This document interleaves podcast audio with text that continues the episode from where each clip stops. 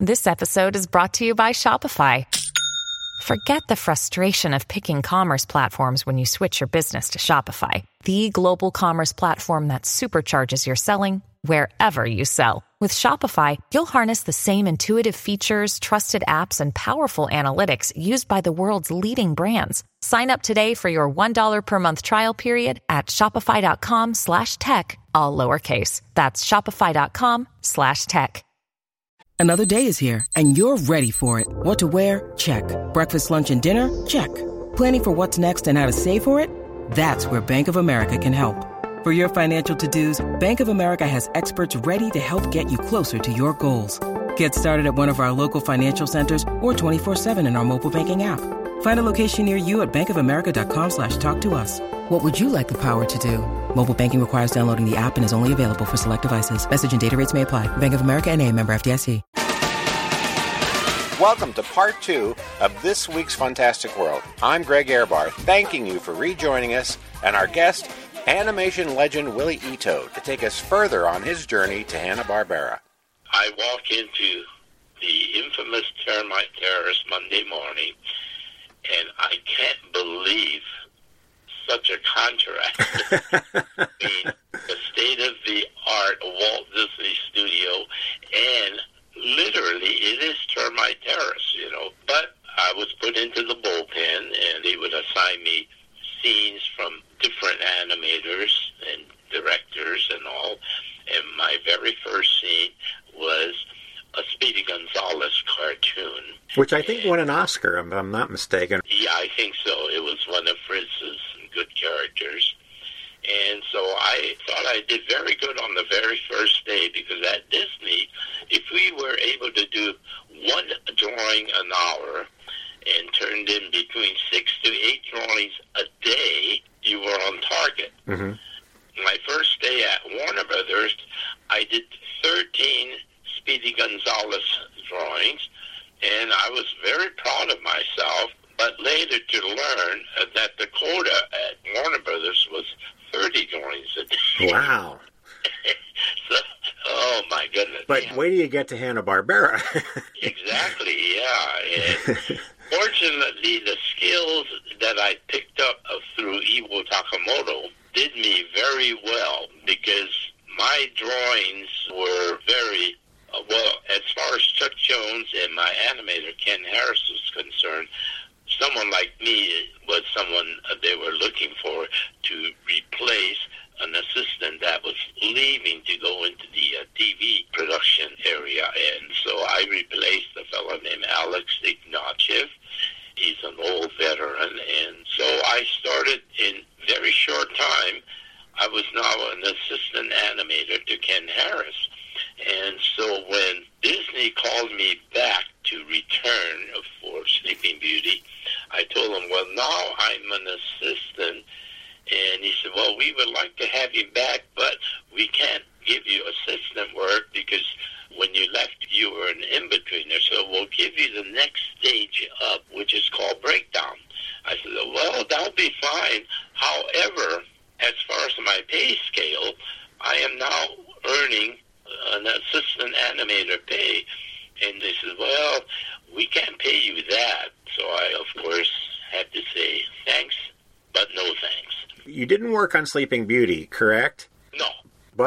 No. But at Warner Brothers, you worked on, and I'm sure many people know this, but for those who don't know, One Froggy Evening, Broomstick Bunny, What's Opera Doc, and Robin Hood Daffy. So, you know, I love Sleeping Beauty, but I also love those. And ma- oh, yeah. millions do too. Yeah. Those are like the top of the crown ones. Oh, yeah.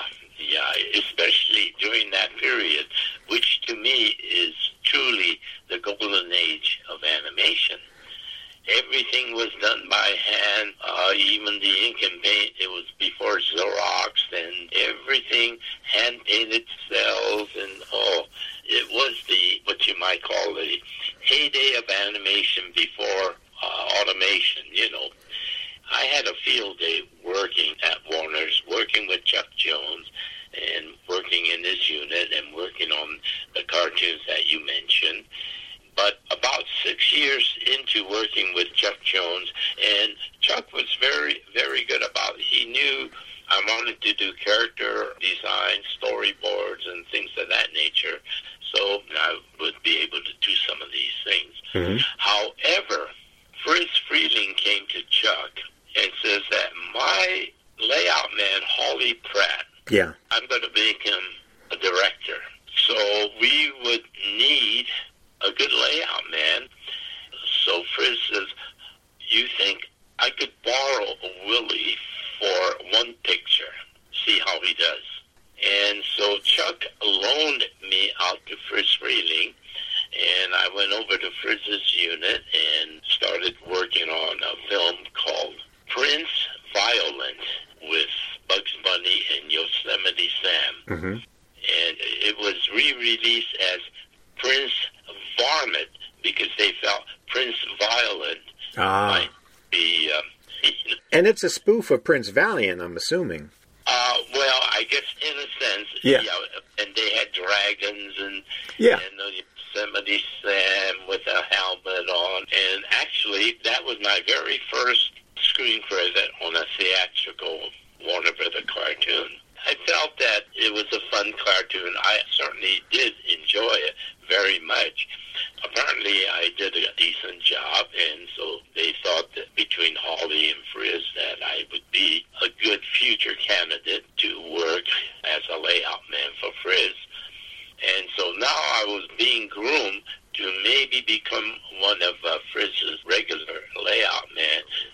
So I finished that picture and I was getting ready to be assigned my next picture, but I got a call from Bob Clampett's studio. It was called Snowball Incorporated, and the secretary says, um, Mr. Clampett would like to meet with you. So uh, I made an appointment, drove over into Hollywood on Seward Street. There was a building that actually Bob Clampett owns. So I went and had my interview with Bob Clampett himself. Mm-hmm. And he says Mattel and ABC is very happy with the Time for Beany show, which was actually hand puppets, and it was running on KTLA Channel 5. But they want to make an animated series. He says that I understand that you're an aspiring character designer and layout man. I said, well, yes, I am. And so he says, I'm looking for someone that could take my puppet characters and redesign it into animated characters. Yeah. So he says, Are you up for the challenge? I said, I sure am. And so he says, Well, then I'm offering you double what you're making at Warner Brothers to come on over. Wow. Oh boy! So of course it's an offer I couldn't refuse. So I went back to Chuck and and I said, "Well, I'm going to be taking Bob Clampett's um, offer." And of course, they worked with Bob Clampett.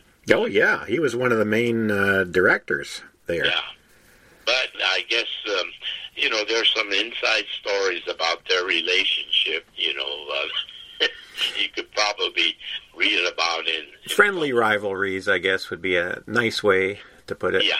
Can I ask you about Beany and Cecil? Did you design the Beany and Cecil and Captain Huffenpuff characters or work on Uh, them? yeah. Because they're interesting because they are puppety. You know, Cecil has folds in them and things like that, and they. So it was a very unusual assignment for an animated cartoon. Yeah, yeah, it was.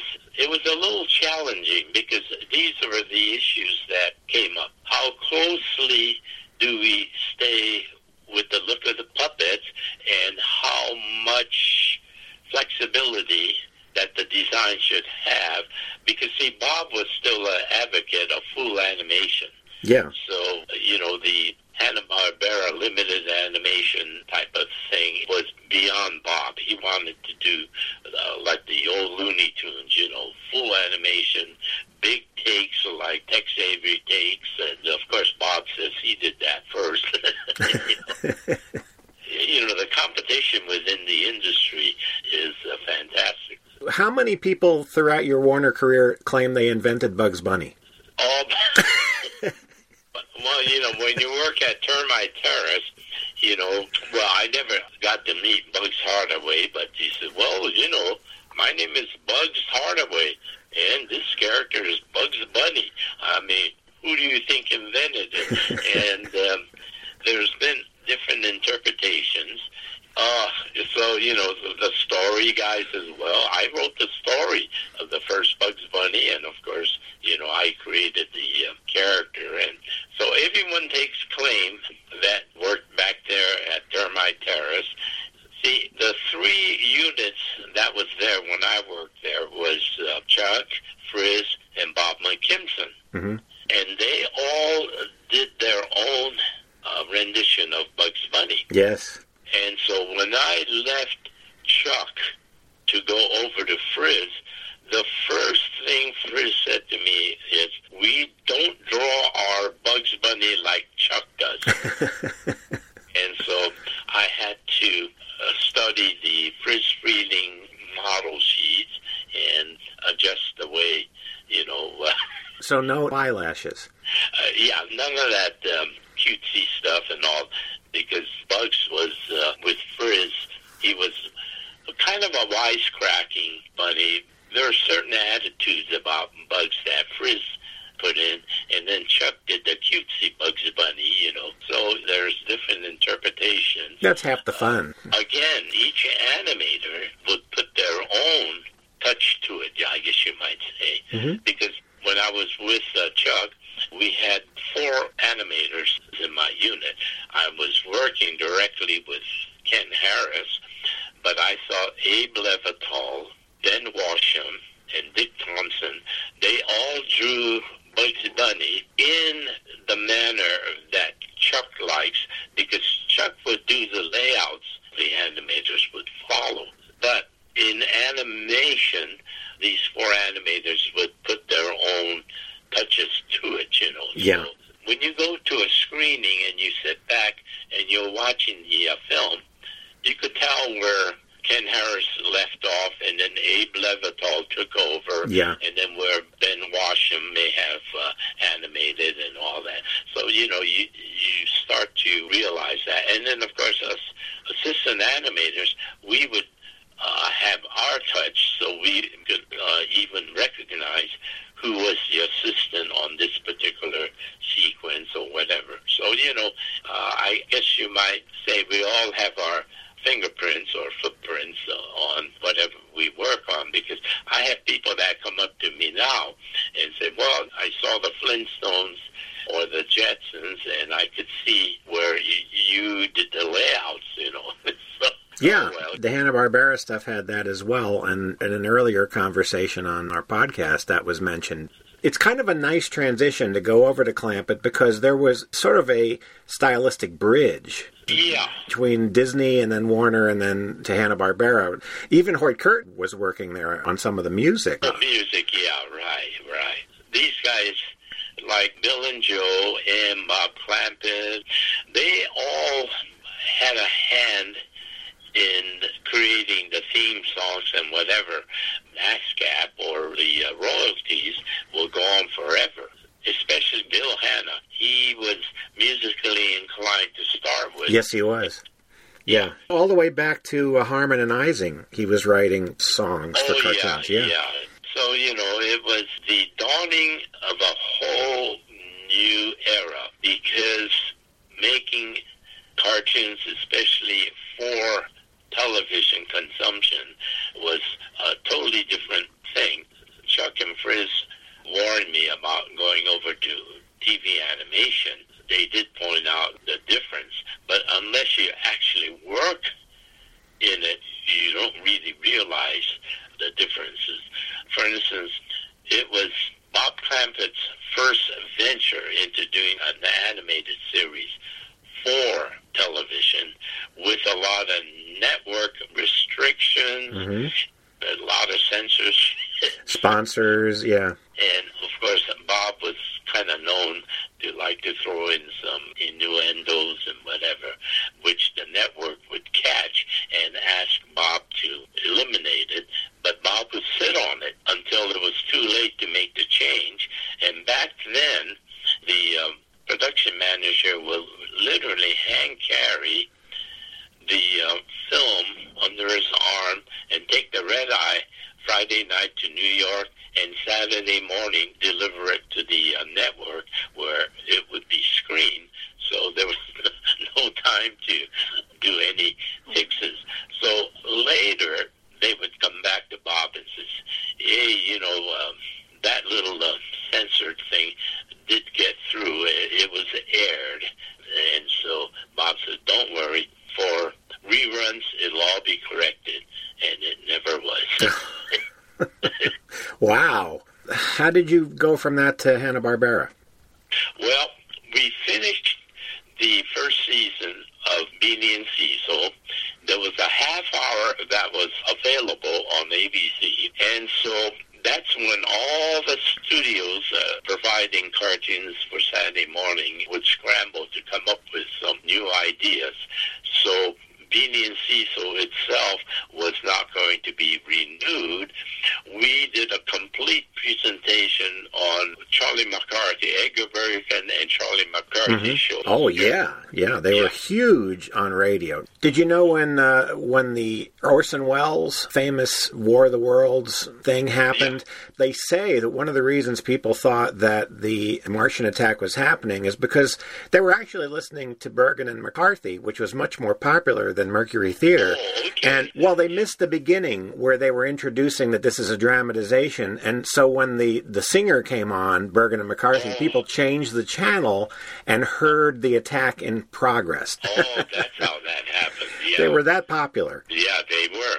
Uh, yeah, as a matter of fact, I've always been an avid Dell comic collector, and so Harvey Eisenberg did a beautiful um, four-color Dell comics on the Edgar and Charlie McCarthy uh, characters. So, uh, of course, I had all of those in my collection. So when Bob Clampett says, we're going to do the um, Charlie McCarthy show as a presentation, I dug through my um, comic book files and used Harvey Eisenberg's art as a reference, and we did one episode, storyboarded it, and put up some uh, great concept art and background department, like uh, Ron Dias paint some beautiful uh, Charlie's apartment and whatever. And then we had it all pinned up around the wall. And then Edgar Bergen, Frances, and Candy, Candice, who was about eight years old at that time, they all came to the studio and we made this big presentation of which um, Edgar Bergen was totally happy with. So we said, okay, now we're going to run it by the network and hope to see, uh, you know, some action with it. But I guess at that time, Hanna-Barbera had made a presentation of the Jetsons show for that remaining half hour. So unfortunately, the Charlie McCarthy show was rejected at that time. So Bob had to lay off everybody that he had kind of uh, on staff as standby in the event that we got the uh, Bergen show. We Uh-huh. could go right into production, but nothing happened. And in the meanwhile, Alex Lovy heard that I was available. So he gave me a call and says, hey, you know, we've got another series we have to do. We're still finishing up some of the Flintstone stuff and got the Yogi Bear Huckleberry Hound show and a bunch of the other shorts that they were doing. Yeah, Loopy de Loop you worked on too. Yeah, yeah. And so he said, well, come on over and we could start you right away. And so I went to uh, Bob and I said, well, you know, I I got to pay the bills, so I got to maybe anticipate leaving. He says, well, would you do me a favor and be my, um, oh, I guess, consultant and be able to come a couple of hours after work to his place and work on a couple of ideas that he has in mind. So I did that for a while. You know, I was burning the can on both ends, trying to appease Bob and work at Hanna-Barbera. But then uh, the work at Hanna-Barbera just got busier and busier. And on the very first day, I reported to Hanna-Barbera. I walk into the layout department, and lo and behold, Standing there, there was Iwao Iwao Takamoto. Takamoto. and also Jerry Eisenberg, who Yeah. replaced me as Ken Harris's assistant when I left Warner Brothers. Wow. So we had a grand reunion, all three of us, and that was the beginning of my next 14-year career with Hanna-Barbera. Now we're heading into the Hanna-Barbera era, so I want to ask you to come back. But before we go, I do want to mention that you have the book, uh, Hello Maggie, that people can still order, and there's a new edition coming out. Tell us a little bit about the book and the film. Okay, well, when I retired, and this was back in 1999, I retired from Disney after 50 years working in the industry, and I was ready to just hang up all my pencils and do whatever and just sort of relax. But a friend of mine that we grew up in post-war San Francisco, uh, and we were in the Boy Scouts together and athletic endeavors like basketball and social club when we started getting interested in girls. I came down to L.A., like I mentioned, to go to Chouinard. He joined the Navy, and he was stationed in San Diego. So at the time that I retired, he contacted me and says, hey, um, I wrote a book, and I was wondering if you might be interested in illustrating it. And I says, oh, you know, Shig, I just retired, and I'm tired, and I think I'll just kick back, maybe take my wife and do a little traveling or something, you know. But he was rather persistent, and so I says, okay, Shig, why don't you send me the manuscript and then let me look it over and give you my thoughts on it? He did. I read it, and I realized that it was about his childhood experience during World War II when we were all sent to camps.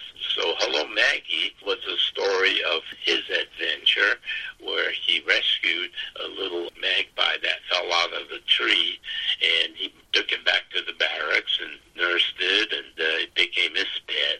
It was rather a poignant story set in the backdrop of our wartime camp. And I thought to myself, you know, that's such a good way to teach our future generations about our youth experience while incarcerated and then have the camp backgrounds with the barbed wire fences and the guard towers and all that. The kids would see that we were incarcerated, but we still had fun, so to speak, you know. Well, I agreed to illustrate it, and once the book was completed, we had a time finding any publishers that might be interested. Maybe the issue of the Japanese Americans being incarcerated during the war might have been too sensitive for them to publish or whatever. So we decided that why don't we just self-publish it and then we will make the rounds to different Japanese American organizations like uh, JANM, which is the Japanese American National Museum, and maybe go to some of the um, churches frequented by uh, Japanese Americans, Buddhist churches, and there's a lot of festivals that goes on in the spring, like the cherry blossom festivals and all. At which time we could get a table and promote the book. Shig and I both could do speaking engagements, and so basically that's how we got Hello Maggie to the public. One of our benefactors in Italy happened to be a big time Hanna-Barbera collector. Hmm.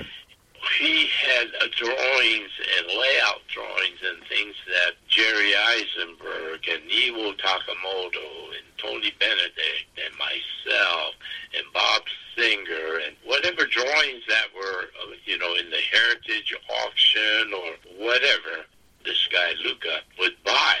And so when we were invited to Florence, Italy, to receive an award from Luca, I noticed that a copy of Hello Maggie was on his shelf. And I said, oh my gosh, you even have a copy of my book. And he says, oh yes, you know, and we kind of talked about it.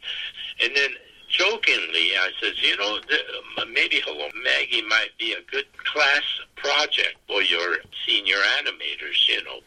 And we sort of chuckled about that, and then we kind of forgot about it. Then about three years later, I get a message from Italy saying, we're going to do your Hello Maggie book as an animated cartoon.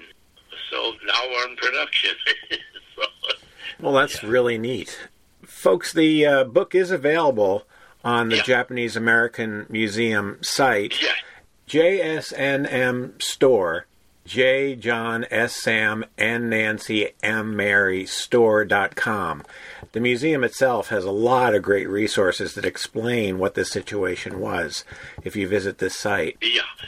It's a wonderful book. It tells in a very gentle way and very innocent way because it's children and, oh, and yeah, yeah. Right. but it also behind that is a whole issue that everybody needs to know about and remember and I, I got to say that your family rose above and kept a positive outlook and you kept drawing and there you go so gosh i mean we have so much to be grateful for just from the work that you've done willie Oh, well, thank you. Yeah, you know, at that time, when we came back, we all kind of felt that we should endeavor to get into something rather substantial, uh, humanitarian and whatever.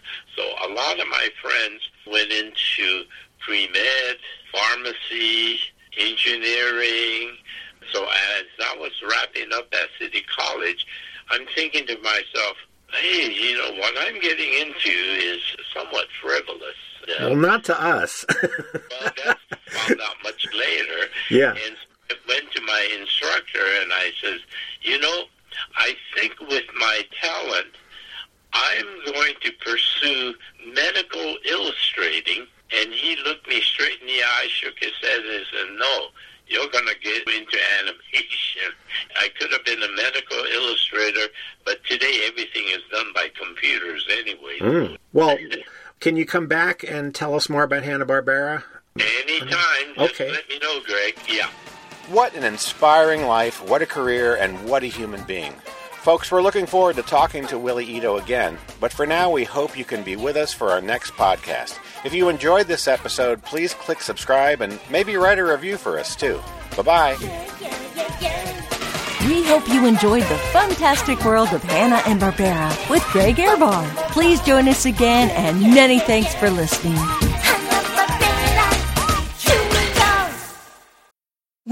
Need mealtime inspiration, it's worth shopping Kroger, where you'll find over 30,000 mouthwatering choices that excite your inner foodie. And no matter what tasty choice you make, you'll enjoy our everyday low prices, plus extra ways to save, like digital coupons worth over $600 each week. You can also save up to $1 off per gallon at the pump with fuel points. More savings and more inspiring flavors make shopping Kroger worth it every time. Kroger, fresh for everyone. Fuel restrictions apply.